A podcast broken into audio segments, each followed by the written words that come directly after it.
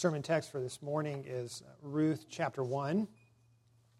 And uh, we already read the chapter uh, during our second reading, but I do want to encourage you to uh, open your Bibles to Ruth chapter 1 as we begin this morning.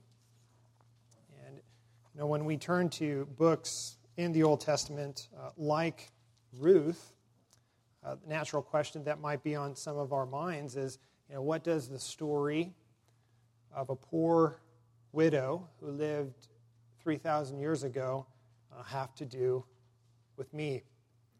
Well, the Apostle Paul, in Romans chapter 15, verse 4, uh, he teaches us that the Old Testament scriptures, he says, were written for our instruction, that through endurance and through the encouragement of the scriptures, we might have hope.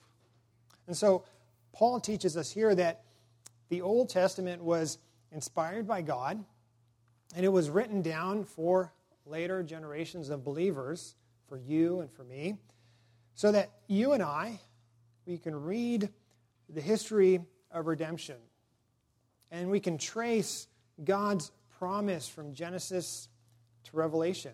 We can be instructed by it, we can be built up by it, and we can be uh, taught by it. And so as we read Ruth, we can draw application to our own lives. We can draw application by noticing the pattern of, of God's faithfulness and his goodness to his people throughout all the ages, throughout all the ages that his church has existed. And so it's not just a history lesson as we uh, read the book of Ruth, but the book of Ruth teaches us about God. See, this book teaches us about God's ways with his people, ways that are unchanging, teaches us about his faithfulness to us, and ultimately about his faithfulness in keeping his promise of sending his son to redeem us from our sins. And so, as we consider chapter 1 of Ruth this morning, what we see first in this chapter is that we must stay where God has promised life and hope. And we must stay where God has promised life and hope. As we read in Ruth chapter 1, verse 1 In the days when the judges ruled, there was a famine in the land. Now, this phrase here in the book of Ruth, as we begin, uh, it serves as more than just a date stamp that indicates when this account took place. But it is more than that. It is an indication of Israel's spirituality at the time. Uh, it's a theological description, we might say, of, of Israel's relationship with God at this time in the history of redemption. Because we know that in the days of the judges, when the judges ruled Israel, and, you know, when you think of Israel's judges, um, it's helpful to picture someone more like a military ruler than a judge that we might think about today that sits behind a bench and, you know, has a robe like I do, right? Um, think more of a military ruler. Well, when we read about the judges in the Bible and the days of the judges, we know that Israel had entered the promised land, but the nation of Israel in those days lived in a cycle of sin and of disobedience to the Lord. During those days in Israel, we are, we are told in the book of Judges, chapter 21, verse 25, that everyone did as seemed best in his own eyes, for there was no king in the land. Throughout the book of Judges, we see these periods of, of repentance and restoration for the nation of Israel when God periodically would send one of the judges to deliver them from the hands of their enemies. But after each deliverance, Israel would just return to its old ways, to sin and disobedience, which then would bring again God's judgment and discipline upon the nation. And, you know, God warned Israel about the consequences of their sin and their disobedience. He warned Israel that if they, his people, disobeyed him, he would make the heavens like bronze, and the earth under them would be like iron.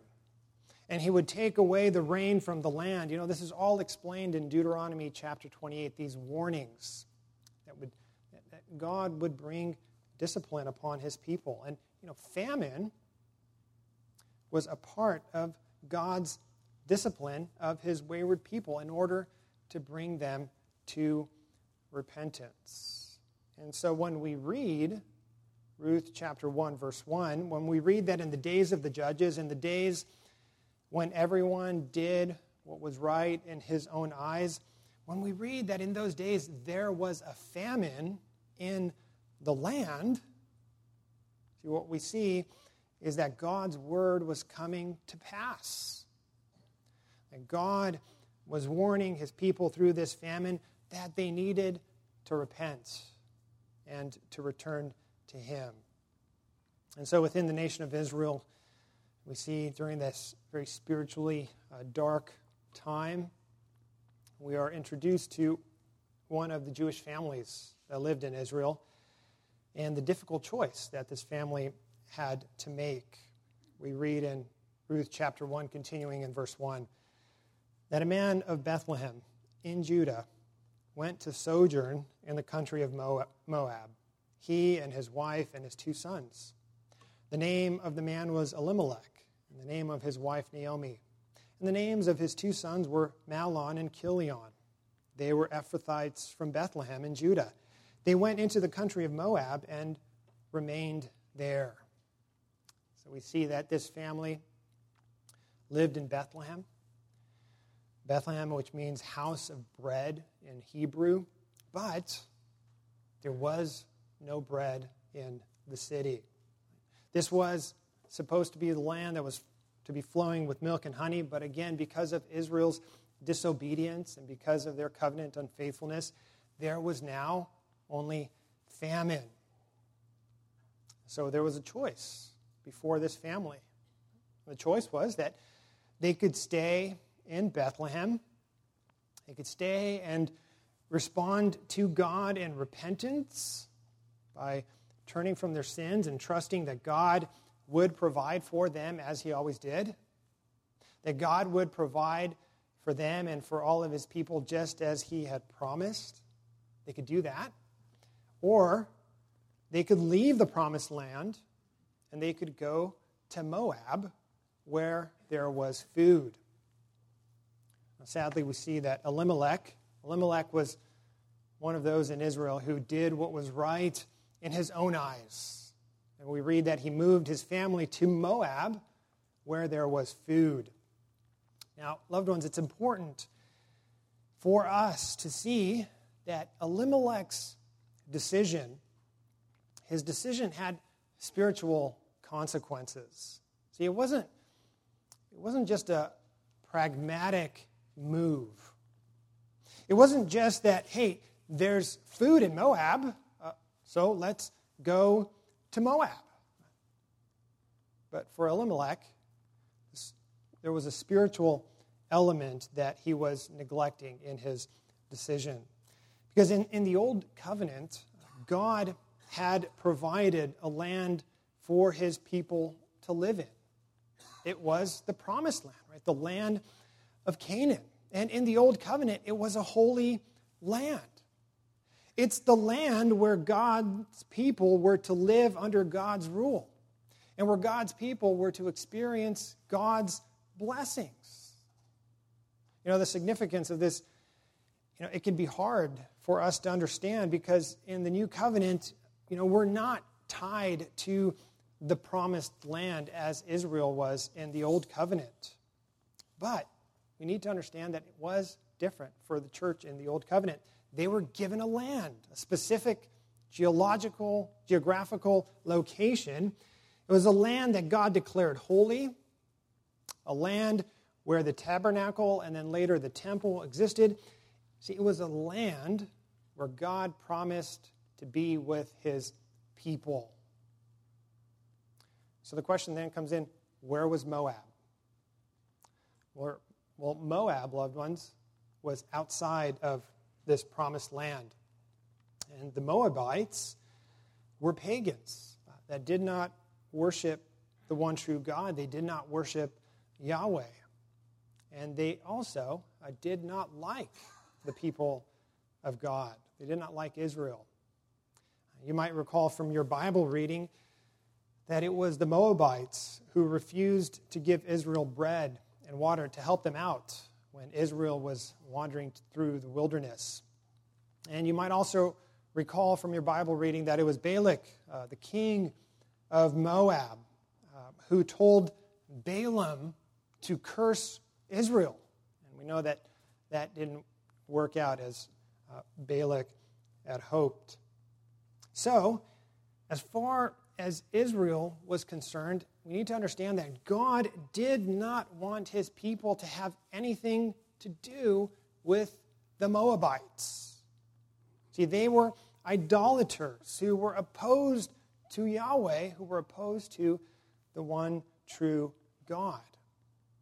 And so when we read in Ruth chapter 1, verse 2, that Elimelech took his wife and his two sons into the country of Moab and remained there. You know, that's the Bible's way, loved ones, of raising red flags for us. Because Elimelech, instead of repenting again and, and seeking God's mercy, we read that he left the place where God had promised to bless his people, and he did what was right in his own eyes. You know, his decision, as we consider it this morning, his decision may have seemed like the smart choice at the time. Right? Again, there was food in Moab. Moab. There was food there, and his family would not go hungry. But, loved ones, we have to consider the spiritual cost that his decision uh, placed upon his family. We see it in verses 3 through 5. Uh, and, fathers, you know, as we consider this this morning, I, I want to remind you that you are the spiritual leader of your family. We, as fathers, have been called by God to lead our families spiritually. And so we need to primarily, I want to underline this idea that we need to primarily be seeking what is spiritually beneficial for our families. Not just what is financially or practically beneficial. See, our calling as fathers, our primary calling is spiritual leadership. The other things are important, but this is the most important according to the Word of God. See, fathers, if, if we help our children by only teaching them how to manage their money, by only teaching them how to excel in their studies and in their careers, and yet we neglect to lead our families spiritually, we have gained nothing. Fathers, we need to teach our children, we need to lead our families in such a way that they know that the only place where God's blessings lie is found in Christ. To teach our families that outside of Christ there is no spiritual blessing to be found. We need to abide in Christ and to seek our life in Him and Him alone. See, Elimelech did the very opposite. Elimelech led his family away from the place where God's blessings were to be found. And we read that his family suffered spiritually as a result. This is, if you think about it, very similar to Lot's decision. Remember from your Bible reading that Lot had to separate at one point from Abraham. And Lot decided to move his family near the wicked city of Sodom because the land look, looked lush and it looked comfortable. Again, it was a pragmatic decision, it was a very practical decision. Even though Sodom was wicked, and the Bible clearly says that it was filled with people who were opposed to the Lord. Lot moved his family there. And we read that Lot became a property owner in Sodom, became a politician, he became a leader in the city, and his daughters even married sodomite men's, men. All of that led to spiritual disaster for Lot's family, if you read the account toward the beginning of, toward the middle of the book of Genesis, right? This is a very similar situation here with Elimelech and his family. And so, fathers, we need to teach our children that there is only one place where God's blessings lie, and that is in Christ. That outside of Christ, there are no spiritual blessings to be found. We need to abide in Him, to seek our life in Him and Him alone. So we read in Ruth chapter 1, verses 3 through 5 that Elimelech, the husband of Naomi, died, and she was left with her two sons. These took Moabite wives. The name of the one was Orpah, and the name of the other Ruth. They lived there about 10 years, and both Mahlon and Chilion died, so that the woman was left without her two sons and her husband. We see that Elimelech's family stayed in Moab for 10 years and that over those years they were in danger, in constant danger of assimilating more and more, of becoming more and more like the Moabite culture and religion that surrounded them. And after Elimelech died, his sons intermarried with the Moabites, something that, again, God strictly forbade Israel from doing. In Deuteronomy chapter 7, verses 3 through 4, the warning was clear you shall not intermarry with them, giving your daughters to their sons or taking their daughters for your sons. Why? Why did God issue this warning to Israel? For they would turn away your sons from following me to serve other gods. This is evident in King Solomon's own life, whose heart was turned away by his many foreign wives. This was the warning that went out do not intermarry right, with these uh, unbelievers. So we see that the sons took Moabite wives, and within this 10 year period of time, Naomi's sons also died. Loved ones, can you imagine Naomi there uh, standing at the gravesite of her second son. She's standing at a gravesite for the third time in 10 years. And you can imagine that it wasn't just the loss of her husband and her two sons that was weighing so heavily upon her. But we need to understand that she was now in a very dangerous uh, situation. She was now a widow with no husband and no sons to care for her. You know, in our, in our modern day, in 21st century America, we have all kinds of social safety nets and services to protect and to support the poor and the needy. You know, there wasn't any social security for Naomi in Moab. She was an Israelite. She had very few rights and privileges in Moab. And so, in this very desperate situation, this very painful situation where it seems like she has no hope, we see that God has provided hope for her through Ruth. As we consider our second point this morning, that we must believe that the cost of discipleship is worth it. We read verse 7 Then she arose with her daughters in law to return from the country of Moab, for she had heard in the fields of Moab that the Lord had visited his people and given them food. We see God's mercy on his people. God again provided bread for Bethlehem. He provided bread for the house of bread. And so Naomi, we read, decided to return to the promised land. And we see that it was on the road it was on the road somewhere between Moab and Bethlehem that Naomi stopped and told her daughters in law, Ruth and Orpah, told them to return to their Moabite families. We begin reading at verse 7 through uh, verse 13. So she set out from the place where she was with her two daughters in law, and they went on the way to return to the land of Judah. But Naomi said to her two daughters in law, Go, return each of you to her mother's house. May the Lord deal kindly with you as you have dealt with the dead and with me. The Lord grant that you may find rest, each of you in the house of her husband. Then she kissed them, and they lifted up their voices and wept, and they said to her, No, we will return with you to your people. But Naomi said, Turn back, my daughters. Why will you go with me? Have I yet sons in my womb that they may become your husbands? Turn back, my daughters, go your way, for I am too old to have a husband. If I should say I have hope, even if I should have a husband this night and should bear sons, would you therefore wait till they were grown? Would you therefore refrain from marrying?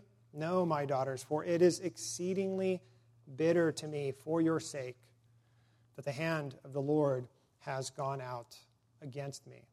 As we consider these verses, in many ways, we see Naomi's hurt in her attitude and in her words toward God.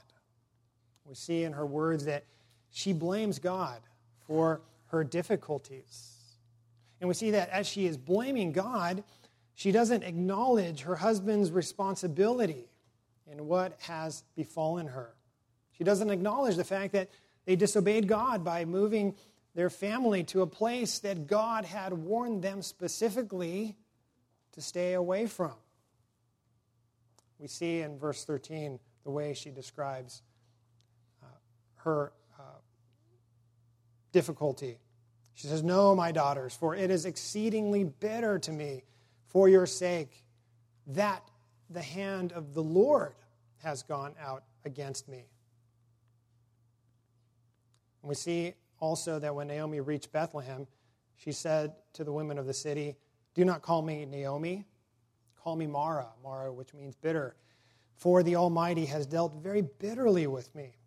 I went away full, and the Lord has brought me back empty. Why call me Naomi when the Lord has testified against me and the Almighty has brought calamity upon me? Now, that phrase, the Lord has testified against me, Naomi is saying that the Lord has called her to account at the bar of his court, courtroom, and he has passed judgment on her. Ian Duguid, who's a professor at Westminster in Philadelphia, he, he explains uh, this verse this way. He says, Naomi attributed her losses directly to the Almighty's acts of judgment against her. In response, her heart had grown hard and bitter toward God, both recognizing and at the same time resenting his power in her life.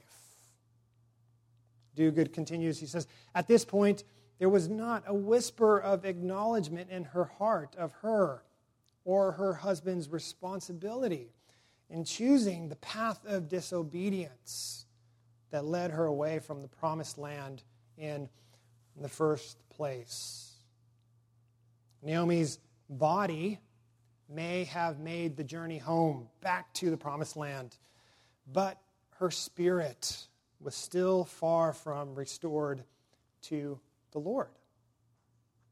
So, loved ones, when life is difficult, and even when the difficulties are a direct result of our sin, of disobeying God's warnings to us and following after our own wisdom, you know, we can be tempted to blame God, to blame Him, and, and to, to make Him out as being one who is harsh and vengeful toward us. And the danger of that is, first of all, it's very bad theology.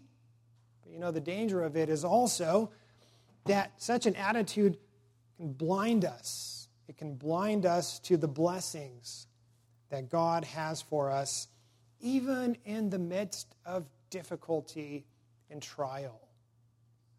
That He is always working for our good and for His glory. Because, loved ones, think about it as we look at this passage this morning. God was using this trial in Naomi's life to draw Naomi back to himself. He was drawing Naomi back to himself. Think about it with me.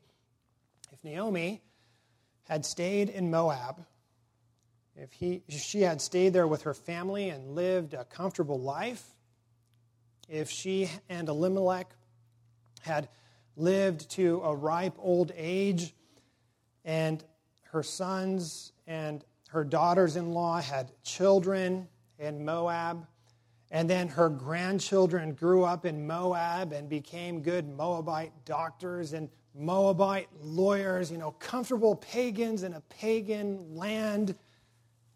Naomi might have been happier, but she would have gained the world at the cost of her soul. Beloved ones, we see instead that God, the Lord God, in his infinite wisdom and in his abounding graciousness, God was using this very difficult trial in her life to draw her back to himself. We might say that he emptied Naomi of her physical comforts in order to fill her spiritually. And not just, loved ones, not just to draw Naomi to himself, but also Ruth. Because we see that in these verses, it is God, through these trials, that drew not only Naomi back to himself, but he also saved Ruth by his sovereign grace. Remember, Ruth was a Moabite. And she also experienced tragedy in her life. Ruth lost her husband. She herself, at this point, was grieving. She herself had every reason to be bitter, like Naomi. But instead, we see how God was softening her heart by his Holy Spirit, and he was granting Ruth at this very moment salvation by his sovereign grace. We read beginning in verse 14. Then they lifted up their voices and wept again. And Orpah kissed her mother in law, but Ruth clung to her. And she said, See, your sister in law has gone back to her people and to her gods. It's a very important phrase. Return after your sister in law. But Ruth said, Do not urge me to leave you or to return from following you. For where you go, I will go, and where you lodge, I will lodge. Your people shall be my people and your God my God. Where you die, I will die, and there will I be buried. May the Lord, and notice that here she used the covenant name of God, may the Lord do so to me and more also, if anything but death parts me from you. And when Naomi saw that she was determined to go with her, she said no more. Loved ones, as we consider what is taking place here. Conventional wisdom, we might say, humanly speaking, the smart thing for Ruth to have done would have been to return to Moab with Orpah. Think about their life situation at that, that, that moment. They were both young, young enough to find Moabite husbands, again, to have Moabite families. It would have been an easy choice for Ruth to make to go back with Orpah, even if it meant going back to a place that was opposed to Yahweh. But we read instead that Ruth clung to Naomi, and more importantly, that she clung to Yahweh. Ruth said to Naomi, Your people shall be my people, and your God, my God. This was evidence of her true conversion because for Ruth, to make this decision, it meant that she knew that she would be facing intense difficulty as a result of this decision. She, in essence, knew what she was signing up for. She knew that going with Naomi to the promised land meant denying herself and following after God. And she put her faith in God. And the spiritual blessings that resulted from the decision, as we will see in the coming weeks, those spiritual blessings far outweighed any material comforts, loved ones, that she would have found in Moab. Ruth here counted the cost of discipleship, and by God's sovereign grace, chose, we might say, the road less traveled, the narrow road. She chose the one true God. And as disciples of Christ, we are called to make the same decision to say no to the sinful things, the desires of the flesh, and the desires of the eyes and the pride of life, as are listed in 1 John chapter 2, verse 16. To say no to these things and to say yes to Christ. And loved ones, while it may seem, you know, like we are missing out on the pleasures and the comforts of Moab, we are gaining so much more because we are following after Christ. The Lord Jesus himself assures us that everyone who has given up houses or brothers or sisters or father or mother or children or property for my sake will receive a hundred times as much in return and will inherit eternal life. It's Matthew chapter 19, verse 25. So we need to believe, loved ones, that the cost of discipleship is worth it. It's worth it because the Bible says that it is. That the blessings and the benefits that we gain by faith in Christ and in following after him far outweigh. They do not compare to the fading, sinful pleasures of this life. So we see that you and I are to stay where God has promised life and hope. We are, secondly, to believe that the cost of discipleship is worth it. And thirdly, that we are to trust in God's gracious and sovereign purposes for our lives. We read beginning at verse 19. so the two of them went on until they came to Bethlehem. When they came to Bethlehem, the whole town was stirred because of them. And the women said, Is this Naomi? She said to them, Do not call me Naomi, call me Mara, for the Almighty has dealt very bitterly with me. I went away full, and the Lord has brought me back empty. Why call me Naomi when the Lord has testified against me and the Almighty has brought calamity upon me? So Naomi returned, and Ruth the Moabite, her daughter in law, with her, who returned from the country of Moab, and they came to Bethlehem at the beginning of the barley harvest. Now, that phrase, where Naomi says in verse 21, I went away full, and the Lord has brought me back empty. Again, we feel her sadness, do we not? She has lost her husband, she has lost her two sons, she is grieving. But don't you also feel some sadness that she doesn't take notice of Ruth, who is worth her? We see that Ruth at this point is not high on Naomi's lists, list of blessings from the Lord.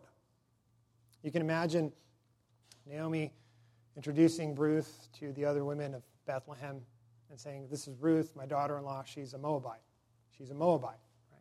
In fact, as you uh, look at verse uh, 22, you'll see that Ruth is described as a Moabite from Moab twice, just to underline the fact that she is a Gentile from a sinful nation.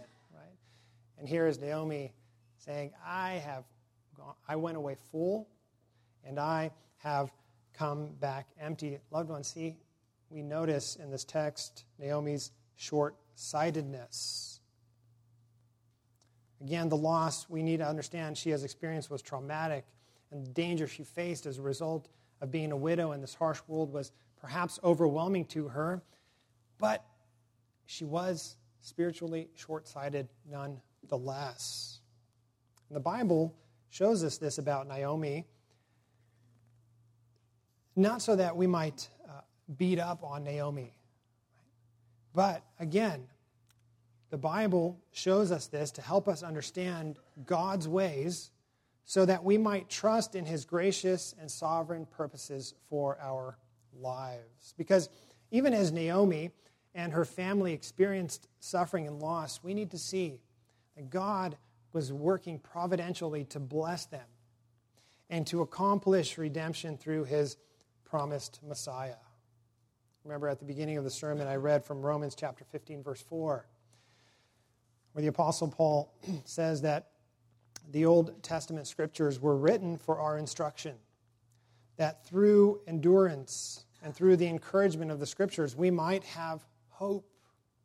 And so that as we read Ruth and Job and all the stories of the Old Testament, you and I, we can draw application to our own lives by, by noticing God's pattern of goodness and his faithfulness to his people throughout the ages. Sinclair Ferguson wrote in explaining this and says, as Christians in the New Testament era, we know even more than the author of the book of Ruth about what God was planning and working out through the lives of its central characters. In this way, says Ferguson, you know, God is saying to us, to you and to me, do you see how I planted my footsteps in the sea, in the lives of these my children in the past days? Let me show you how I did that. This is the kind of God that I am. This is the kind of thing that I do. And Ferguson goes on to say, and this is precisely what you can expect me to do in your lives too. Trust me. I know exactly what I am doing.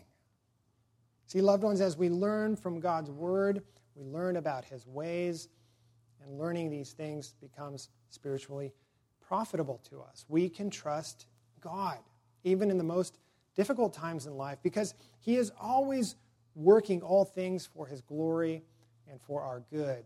Even sometimes, though we are short sighted like Naomi, his work, his will is always taking place in our lives. We can believe him. We can trust him. Why? Supremely, supremely because of his gracious track record that culminated in the cross of Christ. We can say with the Apostle Paul, can we not this morning, that he who did not spare his own son, but gave him up for us all, how will he not also with him graciously give us all things? Loved ones, God has revealed his goodness and his faithfulness to us in Jesus Christ. And though we do not know what the future holds, we know who holds the future. And so we trust. We trust that he loves us and is working all things for his glory and for our good. Amen. Let us pray. Lord, we thank you for your faithfulness throughout all generations. We thank you for the way that you planned salvation, you planned our redemption, and accomplished it through the cross of Christ. We pray that you would grant us eyes to see and ears to hear, that even as we go through uh, the difficulties of this life and the hard providences that you have ordained for us. You might grant us patience. You might grant us spiritual insight. You might grant us steadfastness, O Lord, that we might always cling to Christ. We pray these things in Jesus' name.